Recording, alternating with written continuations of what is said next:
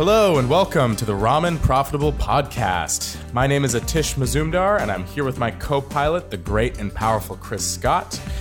And this is the podcast about testing out your ideas, taking your first steps, and really overcoming those obstacles on the way to entrepreneurship. Enjoy. Okay, so I know I just sent you that Paul Graham essay, right? Yeah, you did.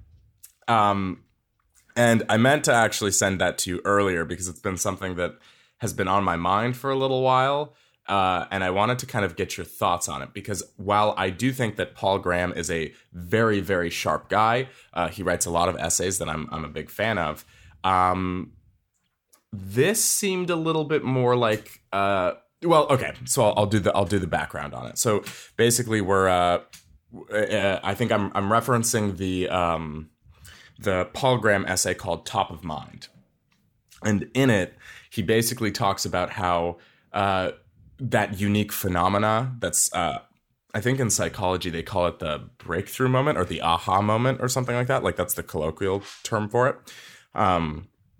And basically when you're in the shower, you end up having thoughts about like a problem that you're trying to solve or something that's cropping up in your day. And wherever your thoughts are drifting to, that's the thing that's really top of mind. So similarly, like if you're going to sleep at night or something and right before you're actually getting tired or anything, you're thinking about something. And whatever that thing is, it's really on top of mind. And so what Paul Graham says in his essay is he's a serial entrepreneur. He's a serial like startup guy. He's known for Y Combinator, which is basically like the... What do they call that? An incubator for startups? I think it's incubator. It's called an incubator, right? Where it's you basically get guidance and mentorship from other startup folks. And so there's like several startups all working together. I think that's what it's called. Yeah, it's called an incubator. And that's ultimately what you and I should be doing. Let's forget making our own product. It's like we should really just be... We should really just be taking in people even younger than us, telling us how to do stuff, and then make 10% off all of them. But that's a whole different thing. But so what he was saying in the essay basically is like that he was very good at problem solving and doing all these things that were actually very necessary for the startup. But then as soon as it came down to, you know, fundraising or making money for the startup, that would then be the only thing that was on his mind. And he was no longer a good asset for the business for like creative problem solving on the product or on the service or anything like that, because now all that was at the top of his mind was the fundraising piece of it. So he would just be, you know, all he could do was solve problems on the fundraising and the money side, but he actually wasn't useful in, you know, fixing the product or getting it to the next level or anything like that. And so I think essentially what he's saying is something that's very similar to what's going on in psychology fairly recently and neuroscience, which is basically the idea that multitasking is... bad, evil. Yeah, exactly. Like multitasking basically, like the psychologists of today are basically saying that multitasking doesn't really exist. Multitasking is you being distracted and not giving your full cognitive attention to any one thing. And so you're actually reducing your output or your, you know, whatever. Now, whether or not that's actually true, I don't know. You know what I mean? But so that's kind of what I wanted to pick your brain about today, because you used to hold basically all the responsibilities of Elephant Scout, right? Like you used to be both. Like, or not both, but you used to be writing your own features. You'd be directing your own features. You'd be marketing your own features. You'd be looking for venues to do events at and stuff like that, or like scouting events. You'd be casting. You'd be, you know, all this different kind of stuff. And now to some degree or another, maybe a little less now because of COVID times, but you started developing a team and kind of having... Not people like not reporting to you. That's kind of the wrong phrase. But like you started a decentralized command, right? Like I started to delegate some tasks to other people to lighten the load. Right. So what I kind of wanted to, I mean, just from a general sense, you know, have you felt that you maybe were overburdened when you started and you were kind of just doing everything individually? Or, and here's kind of the thing that, you know, how this kind of pertains to me is that I have a really hard time giving out parts of ownership. You know what I mean? Like I like to own the whole task and the whole project because then I can know that it's being done to a certain standard. I also know that my kind of vision is I have integrity to the vision and all that kind of stuff. But just from the basics, do you feel like you were multitasking effectively back when you were just doing all this stuff yourself? And do you think that that's improved by getting a team, or what are your thoughts surrounding that? I think the part about delegating tasks is you have to have the right team members on board to actually live up to your expectations. It's kind of like when Dave Grohl started Foo Fighters and he spent forever trying to find a drummer because he's like the greatest drummer in the world, apparently. Dave Grohl is? So, yeah, because he used to be Nirvana's drummer. Yeah, so I think he spent a long time trying to find a drummer to live up to his expectations of what a drummer should be because of what he brought to the table in Nirvana. So that's something I didn't really think about when I was first bringing on people to the team. Yeah, yeah. Just like I have a standard that needs to be met by whomever comes on board. Mm-hmm. And so if someone can meet that level on their own, that means I can actually let go of it just a little bit. I can set them in the right direction, and I know they'll get to where I want them to be in any amount of time that we set, the set amount of time. But the flip side of it is like there's people you want to work with that just kind of suck.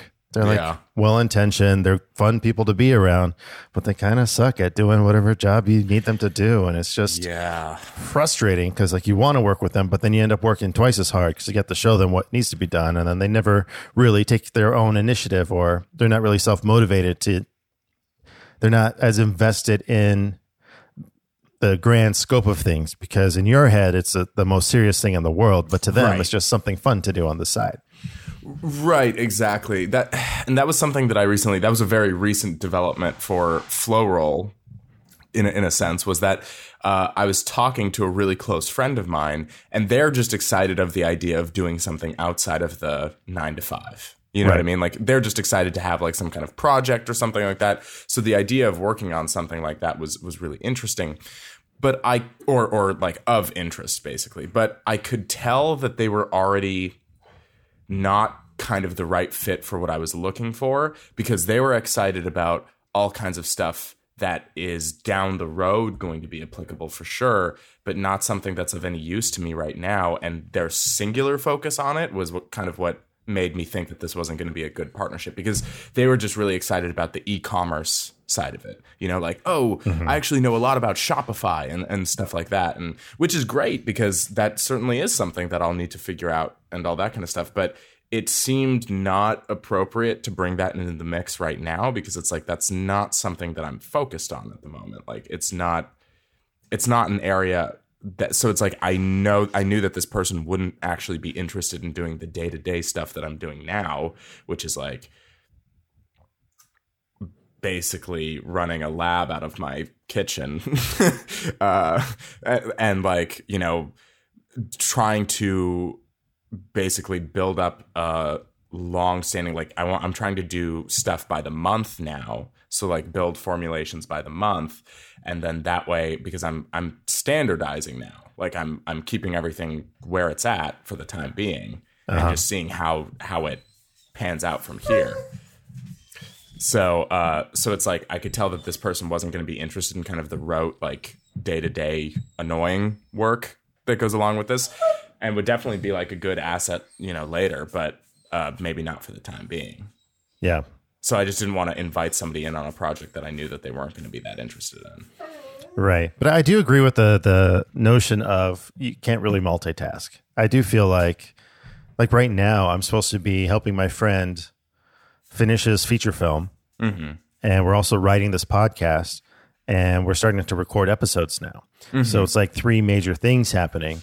And next Friday, I have a script due for an entire episode, as well as a bit of another episode, and I have to have the first episode recorded so I can get it to the editor of the podcast. Right. Oh, jeez. And we haven't even touched his feature film in like 4 weeks. So it's kind of like, that's the thing that's kind of, you know, it's being pushed back a bit, but it's fine. But at the same time, it's like, we can't do it all. Well, that's even more extreme though, don't you think? Because that's multitasking across multiple different projects. Well, like there's two big projects. So there's the podcast and then there's the feature film. But the podcast has so many layers that are so you could, you know, define them as individual projects for sure. Yeah. But it's just it's that the podcast is where we have the team. Yeah, no, that was kind of my thought, because I think there was a time even when people put on their resumes that they were an excellent multitasker. Like, I don't think that was that long ago. No, I do think that's it's like a recent skill that people had to put on their resume, just because I think it's also dependent on like the nature of corporate America right now. Oh, sure. I mean, I assume, you know, back in the 60s, everyone had a singular job. They only did one thing. Right. And over time with budget cuts and, oh, we need to make more money, so we have to spend less. So let's overwork our employees. Like, the jobs have just been piling on for people. Mm-hmm. And I think that's why that is appealing to like 9-to-5ers. Someone that's good at multitasking, but in actuality, I think if you're just working for yourself, you should kind of focus a little bit. Yeah. See, that's sort of the thing, is that I catch myself like when I get too worried about too many different things all at the same time, then it's like I'm not effectively doing any one of those things. Because on the one hand, I'm like, oh man, I really want to nail down a formulation, because then everything after that isn't so like product heavy lift. It's just like now it's, how do we set up a business? How do we do things like that? Like, I want to get myself out of this phase where I'm just developing product and like buying a bunch of weird powders on the internet and putting them all into capsules and stuff like that. Like, I want to get over that part. Uh-huh. But as soon as I start thinking about the other stuff, then I end up not putting any time and attention to that. Like, the notes that I was taking over qualitative information was suffering. Like, luckily, I created that standardized survey that I'm still sort of tweaking, but that at least was a good help to like get reputable data and stuff like that. But it's just sort of one of those things that I found that when I try and do everything, or when I try and think of everything and write down basically my plan across different modalities, I end up doing them all shitty. Yeah. You know what I mean? Because it's like, I'm not really doing one thing. I'm doing like 6 things, but I'm doing them all bad. Uh-huh. Or poorly, basically. Right. I do think there is also, it reminds me of your favorite James Bond, Daniel Craig. Oh, yes. Like, after every time he does a James Bond movie, he would do a press tour. Mm-hmm. And he was always saying he was going to quit James Bond. This was his last one. Yeah. And he it's because you're basically asking a marathon runner at the end of a race when they're running the next one. It's like, oh, I just got done running 26 miles. Yeah, like, no, it's true. Give me a second to figure this out. So that's what it's like doing each of your individual tasks.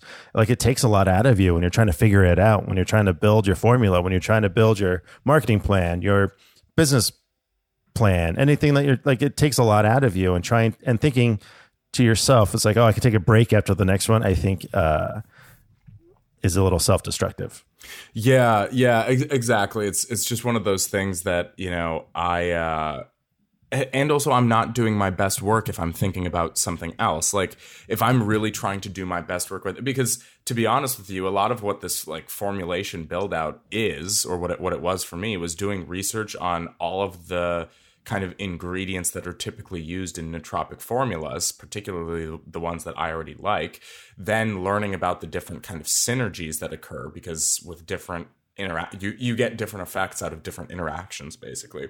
So then doing research into that, then doing kind of personal research, and I'm saying that in quotes, because by personal research, I mean I bought a bunch of stuff and then put it all together and started taking it personally. So that's research, so to speak. But that's all really hindered when, you know, I start to think about like things like, you know, and that like building a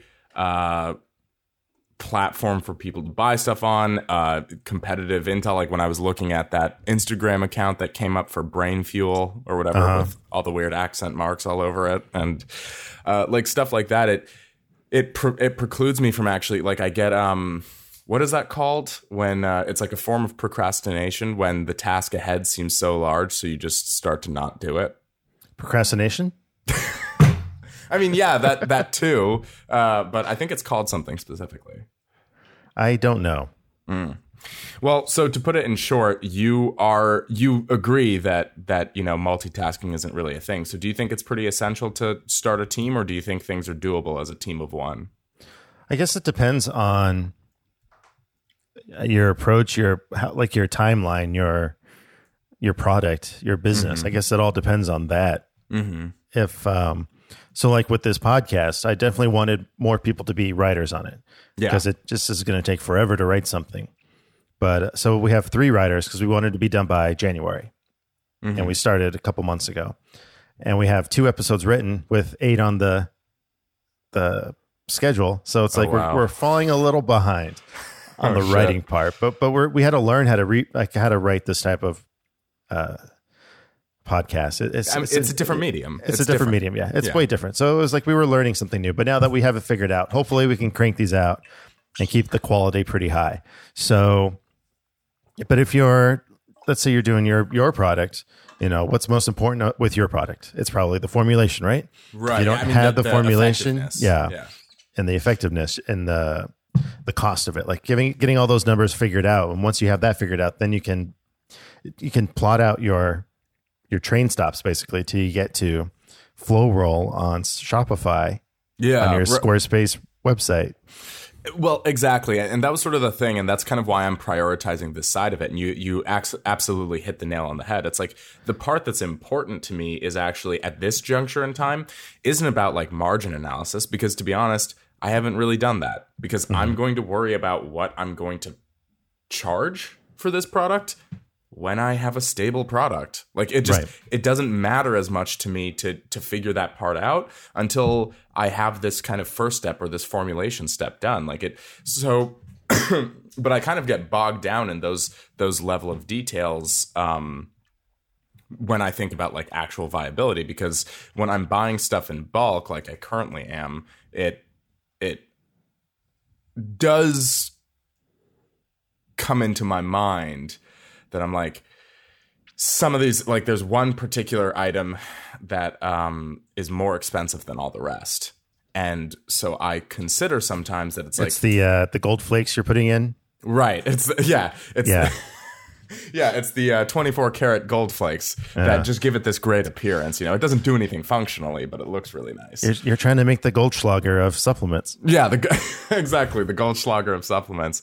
But it's like I do consider the possibility that I might want to. So it does kind of have this backwards feedback, because even though I'm not worried about margins right now on anything, I do notice that like when I'm restocking all of my base ingredients to do it, that I come up with the idea that I might want to cut this ingredient out or see if I can get the same effect or something like that. Or like I want to test against how much I actually need that product in there, that specific ingredient in there, because it's the one that's running up the total. So it's the one that's going to be running up the cost per unit of each of these supplements that I put out. Right. And so that's kind of the thing that then I realized that maybe it is really beneficial to have a team or something like that, because it's kind of jamming me up and it's causing me to hit the brakes. But if I think about it, there are 2 people that I look at who kind of have done the same thing that I'm doing ahead of me. There's Tim Ferriss, who you're familiar with, right? Yep. And like he put it, I never thought that I'd be like following this model, because I remember kind of reading it in Four-hour work week. Yeah, probably. Yep. I remember reading it in Four-hour work week and thinking like, that's a odd way to do things or whatever, where basically he says that he outsourced all of his work. But like that's the secret to a 4-hour work week. But he also made a supplement basically, and he outsourced the manufacturing of it entirely to China. So it's like, the thing is that that's where I'm committing most of my time right now, especially given that COVID has shut down or is going to shut down our gyms like very soon. Uh-huh. So it's like, given that, it's like the part that I'm kind of putting all my eggs into, so to speak, is the part that he completely outsourced. And so even as an individual, he got other people to do a facet of the job. Like if we look at the job from start to finish as like formulating a product, labeling it and packaging it, putting it out on stores, marketing, advertising, and then the actual like commerce, the transactional commerce part of it, he took the formulation side and outsourced it. Then he took the commerce side of it, the transactional side of it, and made it available on a website. So he automated it. So really, he was only focused on this small area, this like small tract of land, basically in between those two items, which was about ingredient formulation and then about salesmanship. Like that was the narrow avenue that he chose. And so that was kind of when I was reading this Paul Graham essay, and I was like kind of thinking back to that. And then this guy, Nick Bear, did the exact same thing. He was stationed in Korea. He was in the army at the time, and he started a supplement company and had it manufactured overseas as well. So he also didn't do the formulation part of it. He knew people who were formulation scientists, and he got them to do it. And then he was just focused on the sales and marketing of it. So he kind of made this narrow pathway for himself. Mm-hmm. So obviously I'm not in that kind of state, and I'm not putting that kind of pressure on to like, oh, I need to figure out, you know, which, but if I'm doing this formulation side of it, which I actually enjoy, it's part of, you know, and it's like kind of this tweaking scientific, like feeling it out sort of thing. But I'm wondering if, you know, there's the Chris Scott method, which is to build out a team and delegate authority. But of course, it has to be a good team, and it has to be quality people who are doing the right job and add something to it. Or then there's the Tim Ferriss kind of Nick Bear side to things, where they instead just automate the process or kind of outsource the work to a company that already does that process. And then they just focus on a narrower channel. So I'm wondering how... like, what was the thing that made you decide that you needed more people, or like that you couldn't focus on the whole picture yourself? Like, when did that come around? It came around after the murder mystery night. Mm-hmm. And it just, it's something else that's happened to me the older I've gotten. And it's kind of, I don't want to say it's laziness. Okay. But I think it's this idea that, so I used to do a lot of when I was younger and I was editing stuff. I would do all these cool, crazy graphic editing things for clients, and it would take forever to make them. You get into After Effects, you'd animate text, you do whatever you had to do to make it look cool. Mm-hmm.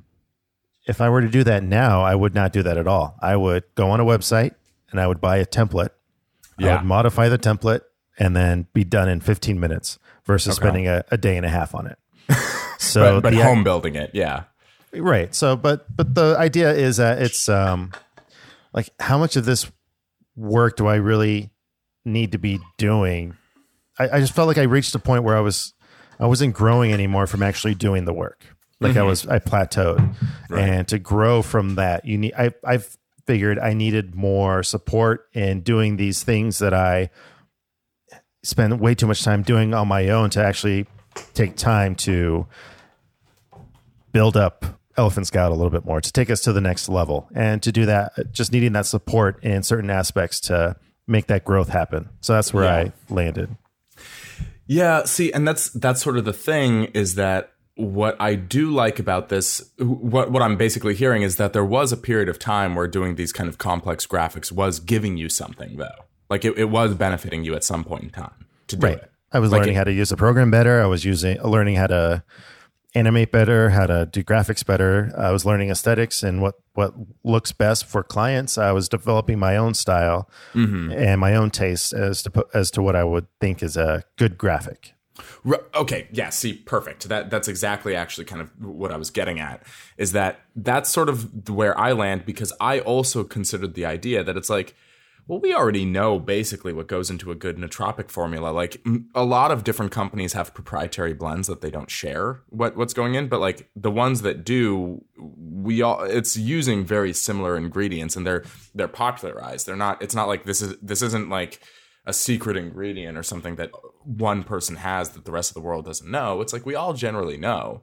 Right. So what I was kind of considering, and then while I was reading this Paul Graham essay, because it's like, okay, well, I know what's top of mind for me, but I was considering the possibility that maybe I'm putting my attention on the wrong thing, in the sense that, everyone else gets they outsource the formulation.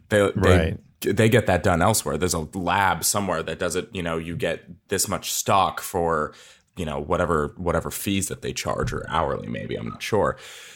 But what I'm kind of rationalizing against that is that, well, this gives me a very intimate product knowledge. Like it's sort of how, you're not required to get tased to work at Taser or anything like that, but you do gain a very intimate knowledge of what the product is and how it functions and what it does when you get tased, right, so to speak.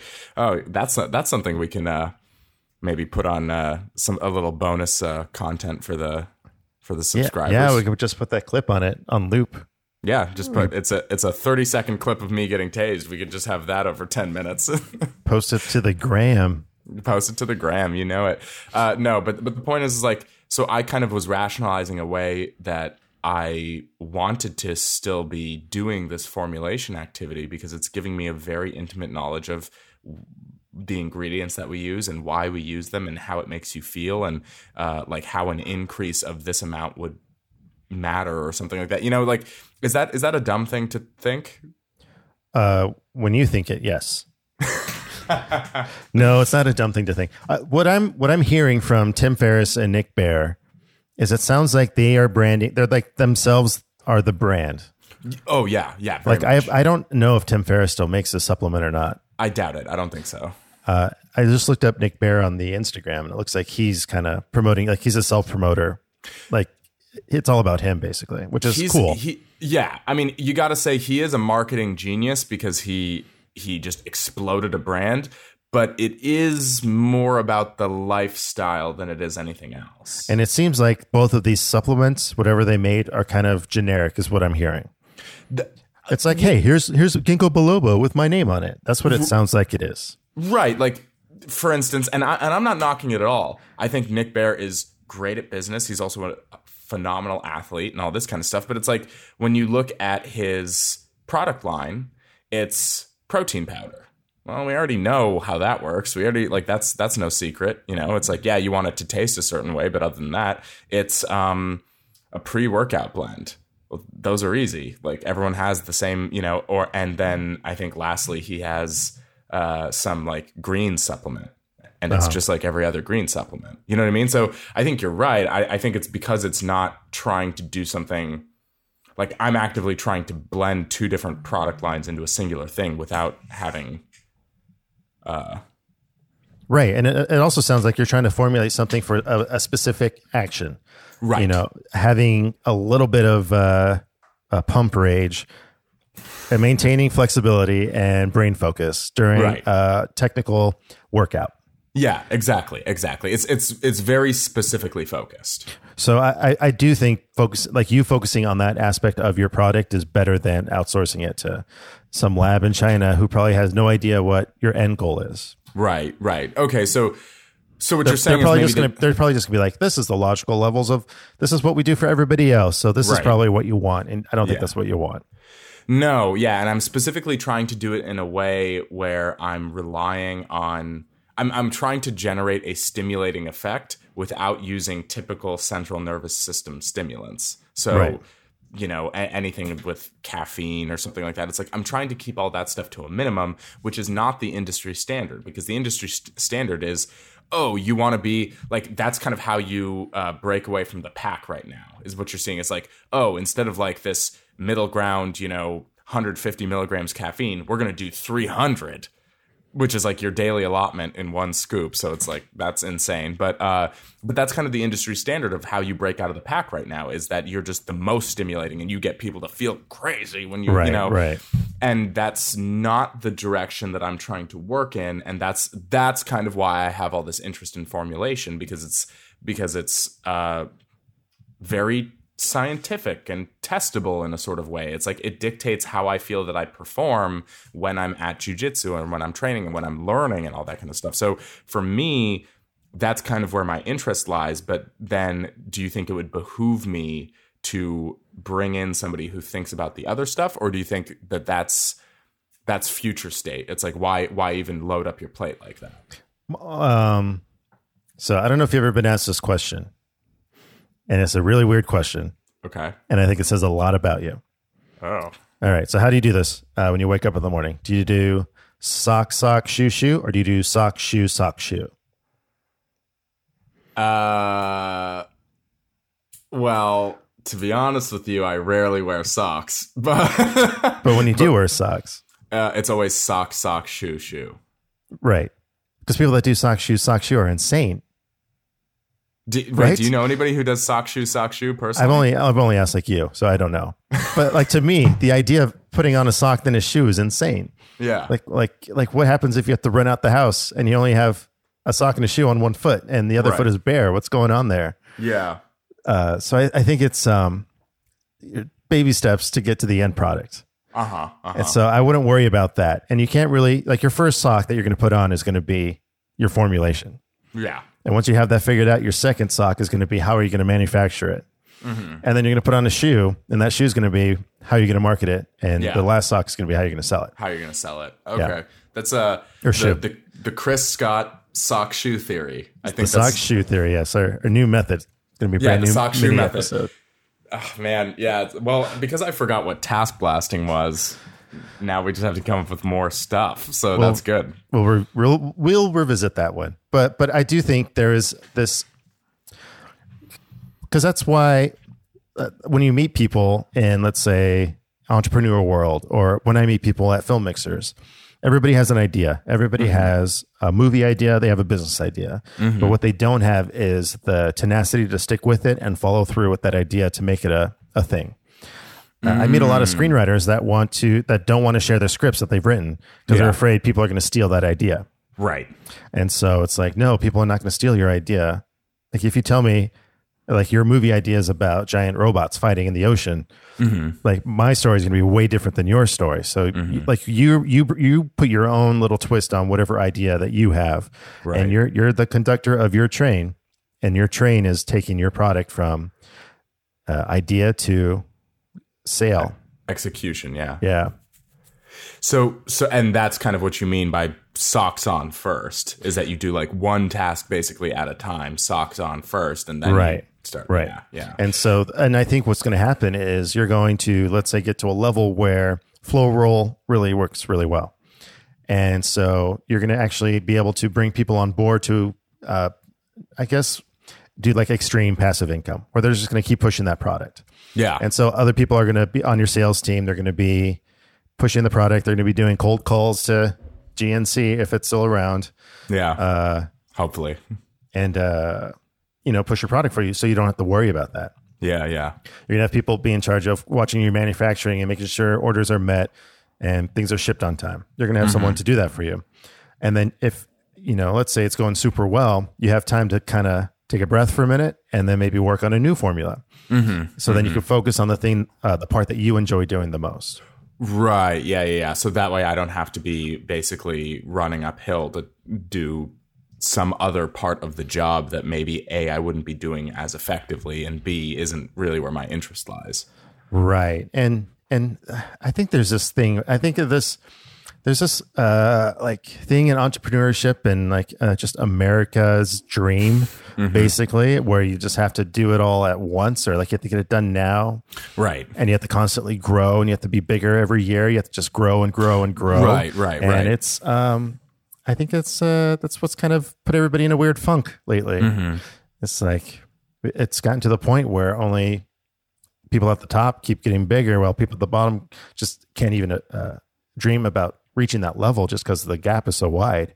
Yeah. And I think just taking time to do it your way at your pace, who cares if someone else thinks you should do Shopify? I mean, you might just do it on, I don't know, on a street fair. Who knows where you're going to sell your stuff?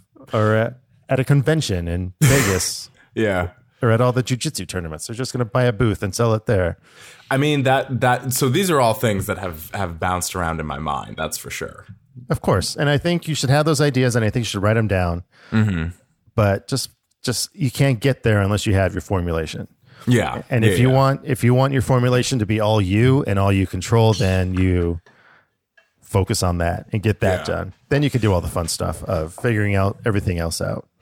Yeah, and I mean, that's really where I feel the most locus of control, right? Because ultimately, when you bring a product to market, it's like you can control 50% of it maybe, which is like how you're positioning it and how you like the verbiage around what you're selling and what you're pricing it at. But ultimately, how the market responds is entirely kind of outside of your control. Like you have levers that you can pull, but you don't ultimately guide the action.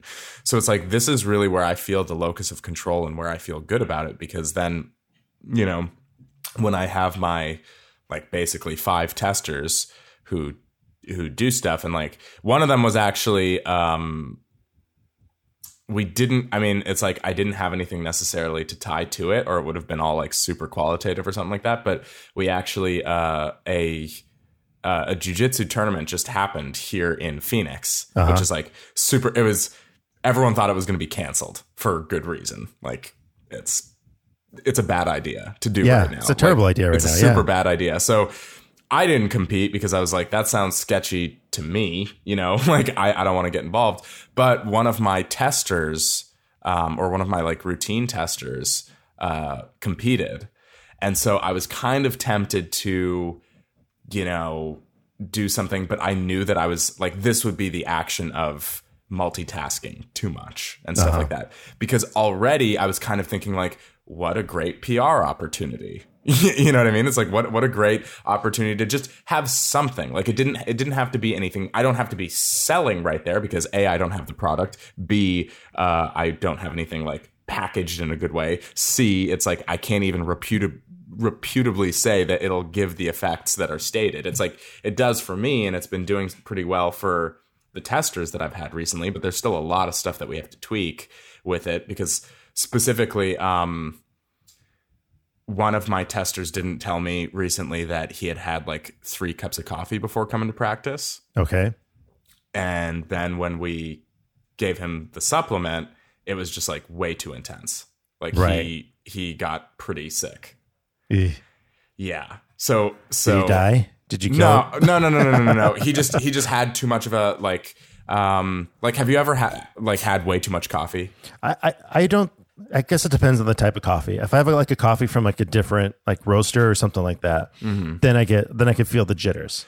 Yeah. Well, it wasn't just, but it was like the jitters, but then also like he felt kind of like nauseous, like kind of like, you know, spinny up in his head, and it's like, yeah, you really should have. And that made me realize also that it's like I need to be way more concrete about like saying, making sure, hey everybody, we're trying out Flow Roll this Friday at 10 a.m. because that's the slot that I try and, you know, go for, because it's an empty gym for the most part. It's very safe, like all this kind of stuff. We can control the conditions, but I need to be better about making sure like, hey guys, nobody show up fasted. Make sure you've all eaten, you know, at least an hour beforehand or something like that. And then 2, make sure you've not fucking had 3 to 4 cups of coffee. Right. Because I didn't realize that would be a fucking problem, but of course it was. Anyways, but so I don't have any of this stuff like completely locked down and completely done. But then I found myself getting distracted by the idea that like, oh, there's this tournament coming up. It's like, wouldn't it be really cool if I quickly made like a sublimated graphic or something that we could put on his gear bag, or we could put on his like rash guard or something like that. But it's like, that was thoughts that's way future state, right? It just so happened to stumble into the realm of possibility right now. So I just, I caught myself being like distracted by that all week, as opposed to like what I should have been doing instead. Right. I mean, there's definitely putting like the cart before the horse, right? Yeah. Right. There's a joke. I know a joke about that, and I'm going to forget it. I'm going to cut this out. Anyway. Edit. Yeah. It's like, why can't you teach a horse philosophy? Oh, yeah, she can't put. Then you're putting Descartes in front of the horse. Yeah. So, anyway, that was dumb. Worth it. Keeping it in. But let me ask you this: do you have a logo? Do you have graphics? Do you have a logo? Do you have a logo? Do you have graphics? Do you have Then what's? And to that end, it's like, I could make a logo and graphics, but I'm still, to your point, not even completely sold on Flow Roll. Right. Like, so I think it just wouldn't have made sense. The idea you had is a good idea. Going to a tournament, having, a chart, a person, sponsored by your product, and technically. Yeah. And seeing what the results are. Like, that's a great idea, but it is definitely something down the road. Yeah. Yeah. So I caught myself. So that was kind of where, because then all of these, like what Paul Graham says in his essay, to draw it full circle back to that, it's like what he's saying is when you bring in all these other kind of ideas and now you're changing what's at the top of your mind. And so I caught myself for 2 weeks, I had changed what was at the top of my mind, and I was thinking about something that was way abstract, like way outside of the scope of what I really need to be accomplishing right now. So I kind of wanted to just get your thoughts on that, because I was like, maybe I'm just a really shitty multitasker. Like, maybe I'm just not very good at that sort of thing. But it sounds to me that, whether it's, modern psychology or even yourself, it's like, there's only so much multitasking, quote unquote, that you're really supposed to be doing. It's like, ultimately it does come down to single tasking, sock, shoe. Right. And I do think once you have your shoes and socks on, then you can multitask. Then like you're ready to, like you're on solid ground. You have both your feet are warm. They're protected from the elements. Then you could start your journey forward and then multitask and be like, because you have that foundation that you've already established. Yeah. Where you focused on how you want your product to be. You focused on your formulation. And then I assume you're going to focus on, what does this mean? Like, who do I want this to be for? Mm-hmm. Like, what's the mission statement behind this supplement? And then you're going to have these two pillars to kind of move forward and kind of motivate other people's actions when they bring their skill set to the table. Mm-hmm. So everything kind of comes from those kind of, as you called them, pillars. Like those are the things that those are your really feet. Those are your... Man, this is a mixed metaphor. Oh, man. It's like 1 second they're pillars, the next second they're feet. Aren't feet basically pillars, though? No, your legs are the pillars. I don't know, man. Yeah, but I'm in that sort of regard, it's weirdly, I am excited about 2021, not just because, this year has kind of been a garbage fire for multiple reasons and all that kind of stuff, but I feel like the beautiful thing that this year has given me in that sort of sense is that I do have like this project and I am making headway on it and it's actually going in a direction. So the way I kind of feel now, it's like way less daunting than getting started. Like, oh, having an idea and what I want to do with it and all that kind of stuff. It's like, that's way more troublesome to me than what I'm doing currently, which is like, I know what I'm doing and I know what my idea is. And now it's just about the execution of it. And, I'm getting all these, like survey results, essentially, that's qualitative data, not quantitative, but it's a great start. So it's like I have something now that I can execute against and kind of do something more routinely, which is allowing me to function. So it makes me think that it's not like every year, somebody says like, oh, I'm going to go to the gym, and then they sign a gym membership on New Year's Day or whatever, and then they're out by February. Like, they basically have stopped going by February. It's like, to me, I feel like I'm not going into 2021 starting on that same fresh thing. I'm coming into 2021 with something already behind me. Right. So I don't know. It's been interesting progress, but yeah, I'm trying not to distract myself too much or like try and take on too much and then do the Descartes horse. Exactly. Yeah. You want to avoid the Descartes horse at all costs. Yeah, but that's like, I feel like that's like marketers are good at that. They're good at coming up with the image, the face of it, and then they don't really think, they don't care about the product. They just want to market something. They just want to get something out there to sell and kind of move a product along, but there's no real like substance to it. Yeah. And it might look cool for a minute, but it's never a long-lasting model, I don't think, to do image first versus the substance of the product. Right, and that's something legendary salesman John Barrows, if you know John Barrows. Who doesn't know John Barrows? But something that he says really frequently, which was also a really good lesson for me when I was working in that startup job, that was at the top of 2020. Something he says is that, like, if you don't fully believe in your product and you don't think it's going to do good for the people it's meant to, or like for the product segments and stuff like that, then you have no business selling it. Right. And I think that kind of applies here, where it's like, I don't have any business trying to think about selling it currently or anything like that, because at this stage, I'm still like, I believe in the product and I think I can make it fucking great. Like, I think things that we're doing right now are really exciting, because it's like, what would be the film equivalent? Like, I guess the equivalent would be that, you know, we've done some table reads or something, and the synergy between the actors really seems good. Is that right? Thing? Sure. Yeah, that makes sense. that weak metaphor there. It's like that's kind of how it feels for me right now, is that, like, oh man, these, like, the people that I get to routinely test with me at jiu-jitsu and stuff like that, like, they actually seem to really like it, and that's great. Taste has been a problem, to be honest with you, because it turns out not everyone is like me and is totally fine drinking like a root tea. So that's another frontier problem that I'm, because everyone has been telling me that they prefer to take it completely capsuled, because I one time just brought the powder and I just ate it, but nobody was a fan of doing that. Everybody hated that. That was actually the one testing day where I got the same data across the board that everybody fucking hated that. So it's like, all right, okay, I understand. We're not doing that again.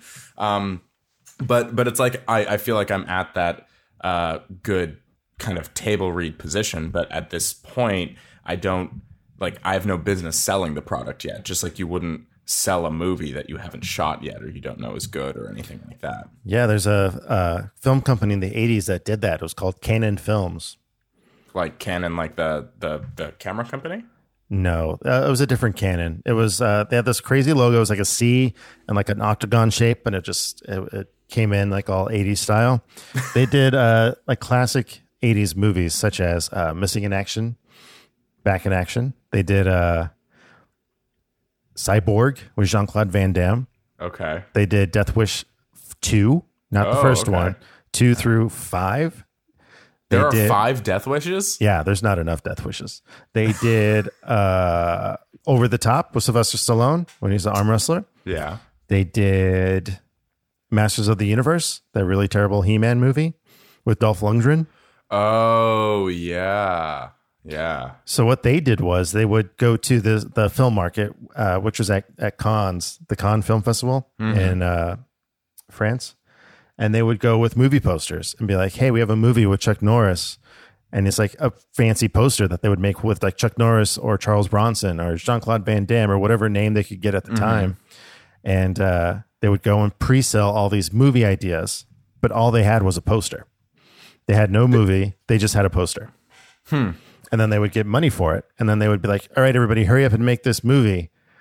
Like, go off. You have like a month to make this movie. And then they would just crank out these terrible movies. And the goal was to sell more movies, to have more money come in so they could make bigger budgeted movies, so they could grow to be like a Warner Brothers or a Sony, just to be like or an MGM at the time. Sure. Just so it could be a bigger movie company. So they were like pre-selling ideas, not delivering on those ideas at all.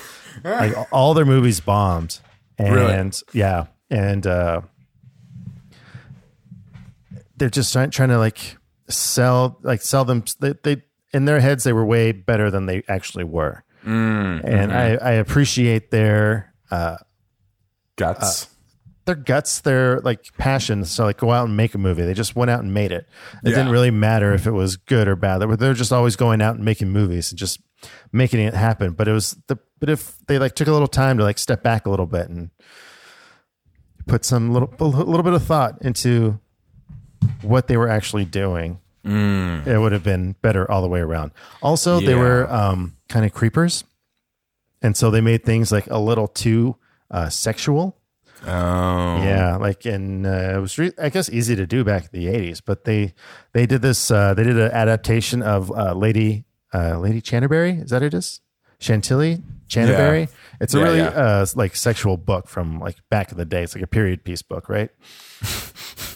And it's just like they had this crazy girl, and I guess she was semi-famous or losing it, but she was like really addicted to drugs at the time. So she was just high the whole time, and they just had her do these crazy sword fights without a top on. And it was just like really bizarre stuff. They took all the, like, they had no taste at all in regards to like that type of nudity. They just wanted it to be as sexual as possible. Yeah. Which was another downfall. Purposeless, completely purposeless. Right. Yeah. Yeah, so I think that's like really the key takeaway then is, in order to, like, you can't sell your product, according to John Barrows, unless you really, really believe in it. And in order to really, really believe in your product, you have to focus on the content first, and then you can worry about all the auxiliary stuff. But you really have to put your best foot forward in terms of what your product is, as opposed to the flash that comes with it. Right.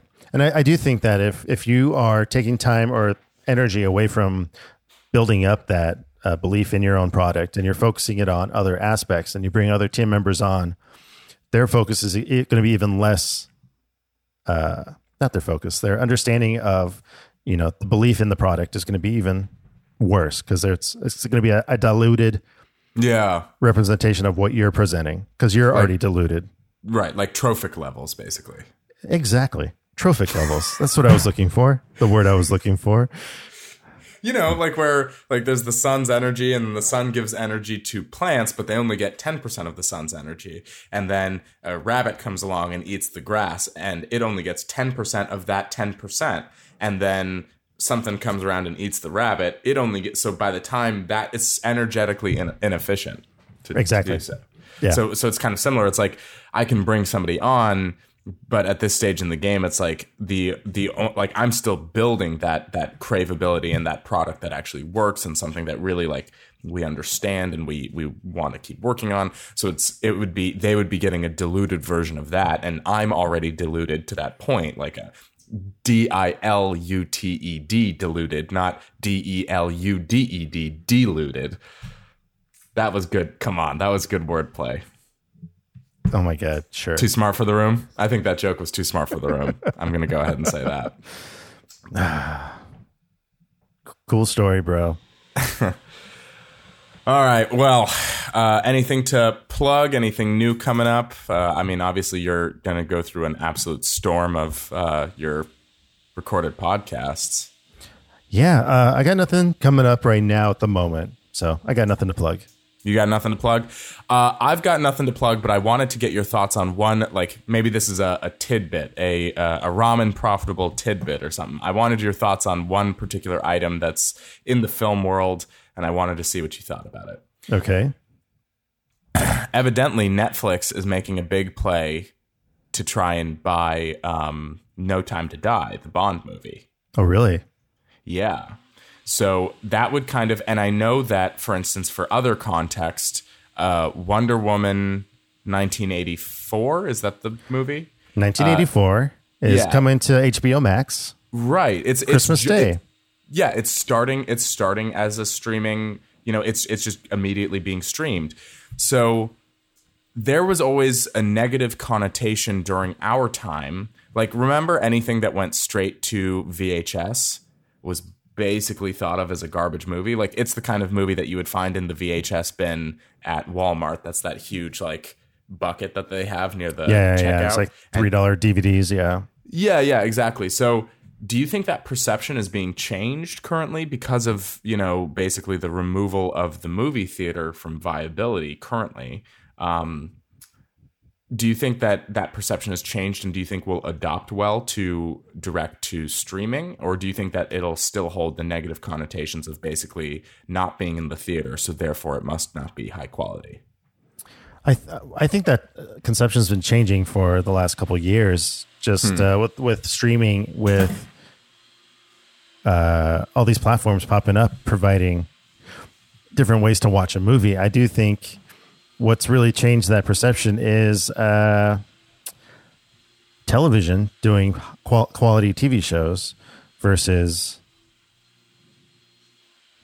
bins at Walmart's. I don't know. I really don't know. Because a part of me wants to say that DVDs are never going to die, but they're basically dead now. I mean, basically movies are dead.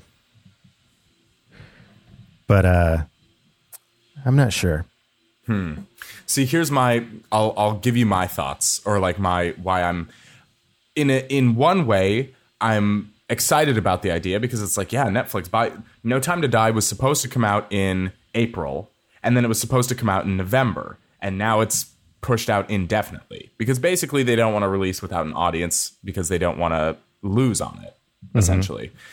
So on the one hand, I'd be excited about the idea, because I want to see the movie in a very like self-interested sort of way. I want to see the damn movie. It's one of the few franchises I actually care about. And so therefore I want to see it. And I think that they're taking the plot in a very unique, interesting way. They're bringing in new characters, which is fun, you know, all that kind of stuff. But on the other hand, I'm too concerned that now if we make the flip to making this new movie available on Netflix, I still want movies to come out for theaters and to have these large theatrical releases and have trailers that come out that then you're like excitedly waiting for and stuff like that. And I am kind of nervous that that maybe goes away if we start to release stuff on Netflix for immediate consumption. I do think we still have that. We still have a little bit of that, of the trailer excitement part where trailers are released, you know, they just dropped a new trailer for the Justice League Zack Snyder cut, like last week or something like that. I don't know. You mean the movie that came out a couple years back, but now you're getting the Zack Snyder version. Right. It's going to be 4 hours long. Oh, what? Yeah, it's going to be 4 hours long. He shot 4 hours worth of movie. That's even worse than The Lord of the Rings. Stop it with that. But this is all right. This is what I'm going to say on this. I do think that there are B movies, and then there's like box office movies, right? And you can totally tell the difference between the two, because people know who movie stars are. They know who are not movie stars anymore. Right. Like you can go out and watch a Bruce Willis movie now, and it's just going to be garbage, because he's going to be in the movie for 5 minutes, and it's just going to be garbage. But if you watch an older Bruce Willis movie, it's going to be, could be good, could be fun, could be exciting. Like he's kind of like gotten old and cranky, because he's probably like 70 now. It's interesting how like we don't have that anymore though. Who are current day movie stars? I don't know. We still care about Brad Pitt, and he's 55. Right. I mean, not that 55's old, but there's no like 20-year-old. There's no 30-year-old like movie star that can draw in an audience like we used to have back in the day. And right. that's what I'm nervous about with the theater situation, like wanting to go to a movie, what is really going to draw people to the movies? So when television first came out, and the only form of like movies was to go to actual movie theater, there was no TV. But when TV came out, there was like a huge dip in movie numbers, because people had their own TVs at home to watch whatever they wanted, or what was available on the three channels. So what they did at the movies was they made it a spectacle. They made it widescreen. Right. It was CinemaScope. Right. It was like huge epics like Ben-Hur. And things you could only watch in the theaters. Yeah. You can watch in the theaters. I think we've reached the point where you can watch something just as good at home as you can in the theater. And there's like no, I don't know what the next new thing is going to be. It's definitely not 3D. No. Because that's come and gone multiple times. Yeah. 3D, I feel like, has come and gone three times. Once in the 80s, once in the 90s, and then once in the 2000s. Right. So we basically did it every decade, and none of those times was I really compelled by anything. Like, the technology isn't quite there in that what the end goal is to be completely immersed in the movie as if you are there without having any interaction on what's going on. Right. So until we get one of those things, and I mean, that's really where that kind of future development is going to come into play, because right now, like, do you know about projection mapping? I do know about projection mapping. Yeah. Oh, wait, we know the same guy. That's why. We know the same guy. We know the same guy who, by the way, he looks insane right now, because he decided to do a reverse mohawk, or an inverse mohawk. I don't know what you'd call it. So it's like basically he just has the center of his hair buzzed out, and then he has hair growing from here out. Like, he's decidedly a strange person. Like, he has decided to be a weirdo. Good for him. Yeah, good for him. But basically, I think that's the next frontier for that kind of element of you know, I don't think they're going to try and do 3D the same way they did before, where it's like, I remember in the, what is that, like 2009, I would guess, or something like that. You're talking about Avatar? I forget when Avatar came out, but it was right on the heels of Avatar, for sure. Right. Like, but they started putting out movies that, because at least Avatar was 3D, right? Yeah. It was like a different type of 3D. Yeah. But it had actual applications. Like, it had reasons to be 3D. It was like, it was trying to do something immersive. Whereas there was a whole bunch of copycat movies that came out directly after that were just doing it just to do it. Like, oh, now the truck's coming right at you. But that would be the extent of it, you know? And there was this movie called My Bloody Valentine. That was a remake of the old one, and that's how I know that 3D was attempted multiple times. The old one was one of the ones from the 80s that had 3D on it. And so then they made the new one and they did 3D, but it was like so pointless. Like, it wasn't actually even good use of the technology or anything. It was just like they cut in a couple clips here and there with that effect in mind. And then that was it. It was just like so cheap and tawdry. So I really hope that, you know, whatever the next thing, if we are moving away from the movie theater, which we might be, unless, you know, vaccines come and basically erase 2020 from history. It's still going to be a year till that happens, though. Yeah, definitely. But no, but like it's what drives people to the theater? Like, what makes people want to go to the theater? Yeah, and it can't just be these big event movies, these Avengers versus X-Men versus Justice League. Like it's gotten to the point where they're even so big, like what can they do to top with how big they've gotten? Mm-hmm. And this is my problem with America at the moment. Damn, that should have been the start of a mini episode or of a YouTube clip right there. I mean, we're always constantly focused on growing and getting bigger and bigger and bigger, but what's the end goal? We don't really think about, you know, what happens when we peak. Like, what do we do then? And so I'm concerned about, we don't have any new movie stars. I think we need new movie stars. I'm concerned we don't have any new characters to fall in love with. We're living in nostalgia world because we don't want to live in the modern times. We want to go back to the 80s franchises. And 90s. Right. Yeah. And so I'm concerned about those things. And I think those are the things that are going to kill the theater more so than this virus. And we have to figure out some sort of story or movie or event that will actually draw people to a theater again. And maybe it's not just one. Maybe it's four. Maybe it's three in a month, in one weekend. Maybe we need to go back to that. Yeah. I don't know if you remember back in the day. I remember you could go watch like Raiders of the Lost Ark and then Batman. They like came out the same weekend. Yeah. It wasn't one a weekend like it is now, how they stagger everything. Right. That's what Guy Ritchie was saying in that one interview where he was saying that like now you have to basically be like, oh, well, I can't release that weekend because Star Wars comes out that weekend. And I can't release that weekend because Avengers comes out that weekend. So you need to like find your own isolated date to basically not compete. Right. And it's because they make less movies. They're making 52 movies basically a year. If one comes out a weekend, they're basically making 52 movies. So it used to be 150 movies. It used to be 200 movies. It used to be 500 movies a year. So it's a big mess.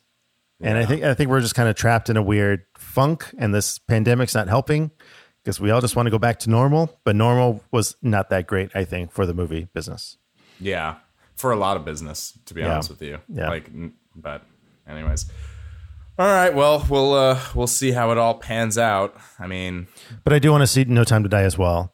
Yeah, but I also think it's probably one of the few movies that would actually draw an audience to the theater. Yeah. With Daniel Craig and James Bond. So yeah, it's enough of a, like, James Bond, I think, is enough of a draw that it would still bring people out. I feel like, but then the problem is, you know, for instance, like there was that really good thread that I thought, like, what's the name of the guy who did Get Out and Jordan Peele? Yeah, it's like, I thought those were good movies, but I just don't see how those would be drawing crowds, really. And so I think that's going to be relegated all the way back to just... But they did draw crowds. And I think the difference with his movies is he only spent like $4 million on Get Out. Really? Yeah, that's all he spent on that movie was $4 million. Relatively, that's not a big budget at all. No, I mean, you compare it to... let's look it up. Fast and Furious. Let's look up the other movie that he was in that I think he wrote. Do you know what I'm talking about? Us? No, he was in Keanu. Oh, that's right. The cat movie. The cat movie where he had like a kitten. Let's look at that budget. Let's see. Where is it? They changed all the box office info too. So they spent $15 million on Keanu. They didn't make that much. It only made $20 million. I thought they spent more on Keanu. But I think that the thing I'm trying to say is we should spend less money making movies and make a more quality movie as opposed to like a quantity movie where we're spending $400 million and we have every actor in the world on it. It's like, yeah. I never understand those. What are they called? Blockbuster? No, that I understand. Not anthology. It's an A word though. It's not an A word. It's an E word. Ensemble. Oh, the ensemble cast? Yeah. Like, so those movies that it's like, oh, it's all these famous people and it's Earth Day and they're all doing their stuff for Earth Day and then it turns out that all their plots are interconnected. You know those movies. Yeah, like, or it's Labor Day. Right, exactly. And it's like, I never really got those and I never understood. Yeah, never seen like, any of them. Those have to be ludicrously expensive because it's like, oh, you've got Sandra Bullock and Jamie Foxx and Christopher Walken and, you know, whatever. It's like they just try and jam so many people into that movie. It's like your overhead off the top is enormous. They must make money if they kept doing it. Yeah, must have. All right, well, nothing to plug on my end. Chris Scott has nothing to plug on his end. We will catch you next time on Ramen Profitable.